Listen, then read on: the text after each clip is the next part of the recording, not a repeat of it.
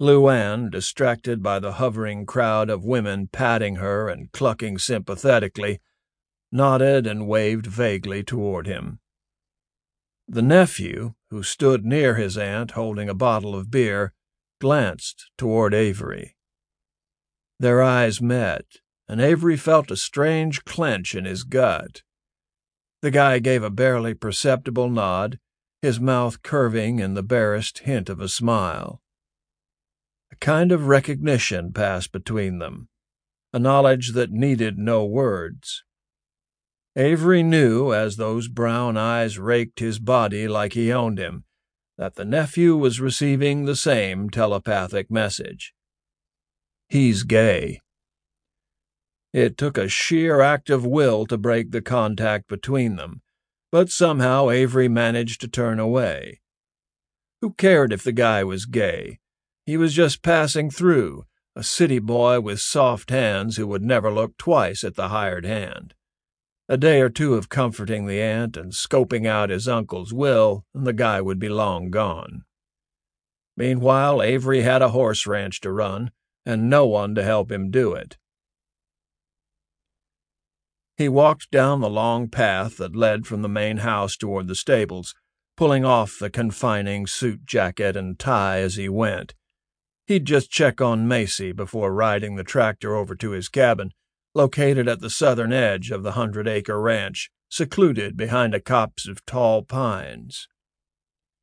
The ranch offered breeding and stud service, plus boarding. Two men could manage the average 12 to 15 or so horses usually in the stable, but it was definitely too much work for one to handle alone. Avery hoped Luann didn't drag her heels on getting him help. He unbuttoned his shirt and pulled it off as he entered the stable, which was cool in comparison to the hot August sun. Hey, Macy, how you doing? How's little Smoky? If only Charlie could have hung on long enough to meet the new colt. Four days prior, while life was ebbing from Charlie Reed, a new life was starting in the stall. Macy foaled a long legged, wobbly colt who struggled to stand and plopped down again, only to try again and this time succeed. Now Smoky was nursing at the mare's teat.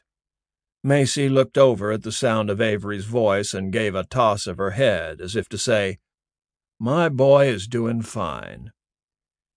Avery smiled, much relieved that the funeral service was over and he could get back to the tasks at hand.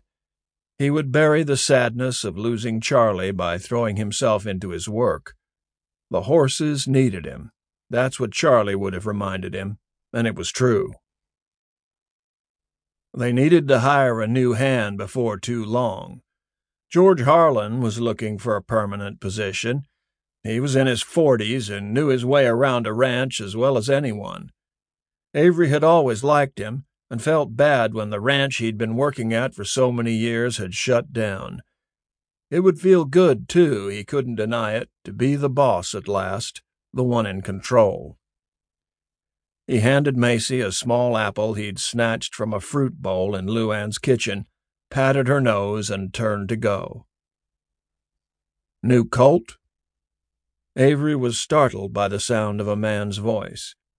He looked up to see the nephew standing at the door, his jacket slung over his shoulder, his tie gone, and several buttons of his fancy striped shirt open at the throat. Yeah, Avery replied tersely, aware his mouth was suddenly dry. The man entered the stable and looked around. Boy, this place brings back memories. I spent some of the best summers of my life on this ranch.